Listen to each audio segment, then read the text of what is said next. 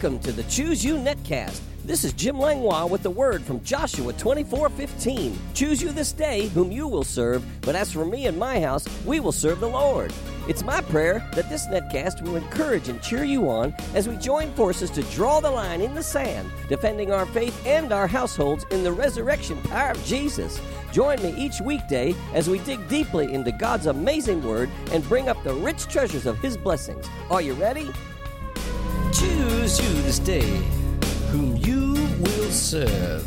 But as for me and my house, me and my house, me and my house. I said, choose you this day whom you will serve.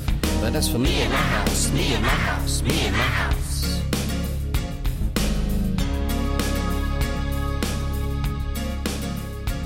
Good morning, Networld, and thank you for tuning in. We're going to finish up in our series titled The Family Bible Revolution An End Time Message for His Generational Blessing. We've been talking about this for quite some time, and we finished up yesterday talking about the change that we were doing in our church in meeting together, all of us, all ages, and everyone in one room as a family. But the most important thing we've decided to do was to teach and raise up parents and masters of the house how to have family worship at home. I found out that family worship at home is the most important thing to having successful discipleship, successful mentoring, successful modeling, and also to have a successful church. As I've stated in the past, I never learned about family worship. I only knew about reading the Bible at home, and everything I did spiritually was at church. I did teach my kids the Bible, but it was at church. I did minister the word to my family, but it was at church. I never did it at home. I always read the Bible on a private and personal basis, but I never gathered my family to have worship at home. And when my marriage began to fall apart, after 25 years of marriage, and my wife told me she didn't love me anymore and was leaving because I was more married to the church than I was to her. I wanted to make the changes. I said I can fix it, but she said it was too late, and it was. And when my marriage began to fall apart, I decided to go to professional Christian counseling. I remember my counselor, Mike Flynn from Christian Counseling Associates, gave me some statistics of divorce and marriage. He said for first marriages, the current divorce rate is approximately 50%. For second marriages, the failure rate jumps to 70%. For third marriages, it jumps to 85%. He said if only 30% of second marriages do not end in divorce, how many out of that 30% do you think are actually happy? Do you think half, maybe 15% of second marriages? He then asked, Would you get on an airplane and fly if the pilot said you only had a 15% chance of landing safely? My answer was absolutely not. He continued, Other statistics for success after divorce say to wait three years to date and two more years before you remarry. Otherwise, you will most likely marry the same type of person all over again. The reason for this is you naturally attract a certain type of person. It takes time and work to get somewhere new, or the same thing will happen again. In addition to time between marriages, it takes education and learning about marriage relationships to be successful. Well, that was great advice. Statistics do not lie. Do we really think we're better than the odds? I took my counselor's word to heart. I prayed and asked the Lord to help me re educate myself for two reasons to help those in my church and if I were to ever remarry, not to have a second failure. What have I done? Well, I've listened twice to Marriage on the Rock by Jimmy Evans, and I highly recommend that. And now I'm studying on the vision of family integration for family worship and how to balance out home and church life, or for me, home and ministry life. I see now that I lived 24 and 7 for church, thinking that was the best thing for my family.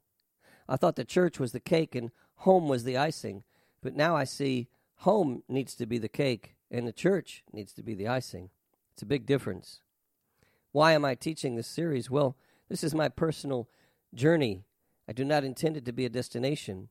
I'm also teaching to help myself. It may be a little selfish, but to be honest. So I humbly speak out of failure while believing for success. Whatever I speak here is not the answer or end of all wisdom, but hopefully it'll make a good start and produce a much better journey. Maybe you're like me and you've failed also. Or maybe you're successful but still want to improve. Whatever your journey may be, I pray that these teachings have been a blessing to you and make a difference in your life. I'm writing a book on all of this. It's called The Family Bible Revolution And it's all the things that I've learned over the past few years that I intend to impart to myself and to my family from now on. You see, as a children's minister for all those years, we spent so much time and money and energy on children's and youth ministries and, and Sunday school over the past 30 years. But why are so many of those young adults leaving the church and changing their beliefs when they reach their college years? Why is it that so many of our young people have little to no relationship with their fathers, their mothers, and their grandparents? Why are they rejecting Jesus as the only way and letting sexual purity be redefined by the world instead of the Bible? Could it be that we have relegated the responsibility of the father and the parents to other people? We've not let the anointing that God has given and appointed to people be the head of their homes.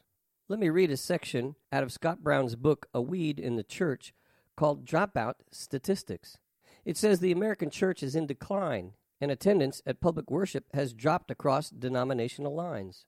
Studies and statistics show that large numbers of the rising generation are leaving the church and living in apostasy. Some say the number is somewhere between 70 to 88 percent of the youth raised in our churches have abandoned the faith of their parents. Others say it's around 40 percent.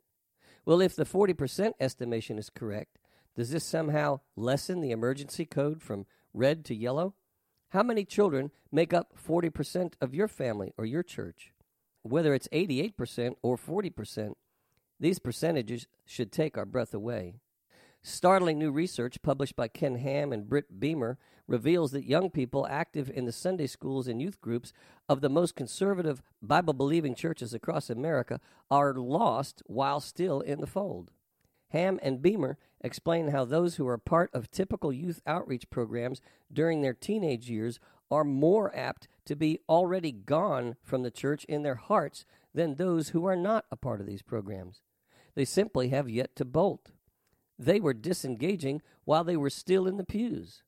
They were preparing for their exit while attending youth groups and Sunday schools. One of the disturbing conclusions they reached is that attending Sunday school is actually more detrimental to the spiritual and moral health of our children than keeping them out. Not only are those who attend Sunday schools and youth groups more likely to abandon the church upon reaching adulthood, but they are also more likely to embrace the wrong worldview. Ham and Beamer note compared to the 39% who do not go to Sunday school, contrary to what many of you may believe, the research showed that students who regularly attended Sunday school are actually more likely not to believe that all the accounts and stories in the Bible are true and accurate. They're more likely to defend premarital sex. They're more likely to accept that gay marriage and abortion should be legal. They're much more likely to believe that God used evolution to change one kind of animal into another. They're more likely to view the church as hypocritical and they're much more likely to have become anti church through the years. Is it possible that this new popular brand of age segregated Christianity is one of the forces destroying the family and thereby neutralizing the church in the next generation? Boy, that's a very, very serious question. Should we continue in the process of raising up youth ministries and children's ministries rather than training up the parents how to be biblical role models at home? Should we restore family worship like Abraham did in order to win the nations to the world? I believe so. I believe that if we bring family worship back into the home, according to the six steps as I was given by Scott Brown and his ministry, that it could be the beginning of the end time revival. What are the six points? They're very easy. One, open the Bible. Two, read it to your family. Three, discuss it for how it should change your thinking and living. Four, pray for one another, the saints and the lost. Five, do it at the beginning and the end of the day. And six, now you're trained, go do it. And for myself, for 30 years of ministering to children in many crusades and many Sundays with thousands of children, I've decided to train up parents instead of workers. I've decided to empower parents instead of workers. I've decided to put the emphasis in the home instead of in the church. I think that when we do that and when we meet all together on Sundays, we could really see a move of God. What do you think? The children may not like it at first, but I bet you they'll change their mind after they see what it can do. Children are yearning for leadership by their father and their mother. Children are looking for mentoring and modeling on a daily basis through situations that are good and through situations that are bad. Sons are crying out for fathers. Daughters are crying out for fathers. Let's rise up. Let's put the emphasis where God puts his emphasis. Let's make a difference. Let's start with family worship at home. Let's learn who are the ones that have the authority, the ones that have been appointed and anointed. Let's learn how to do it with all generations together. And then let's meet for church worship all together, loving God, serving Him in both the agape meal and the communion meal. And let's let the Lord build His church where the gates of hell could not prevail against it. I call it the Family Bible Revolution. And as I said, I'll be publishing a book on this soon. Just keep looking for it, The Family Bible Revolution, on Amazon and Barnes and Noble and all your digital places. I'm believing God for a family Bible revolution. Will you do it with me? Where the hearts of fathers are turned to their children, and the hearts of the children are turned to their fathers. Oh, Lord Jesus, we pray for the last and final, latter great rain, the latter great awakening, in the preparation for the return of the Lord. So, in conclusion, I read Isaiah 38:19. The living, the living man, he shall praise you. As I do this day, the Father shall make known your truth to the children. After all has been said, how can I make a conclusion? I guess the revelation of the family being the cake and the church being the icing opened my eyes to reset my priorities. I had it backwards. Yes, both are very important. The five essentials begin with family worship and they end with church worship. It's a complete cycle that builds and gives strength and success to both along the way. I wish I knew then what I know now, but while watching a DVD of Keith Moore today, he made an excellent statement about our spiritual growth. He said, It's never too late. That's a great quote. You see, as long as we are alive and breathing, we can make any changes we desire. Who knows, it may even add a few more years to our life, giving us more time to improve. I'm encouraged, and I trust you are too. Abraham made some big mistakes, but God still used him in a mighty way. He's the world's greatest evangelist.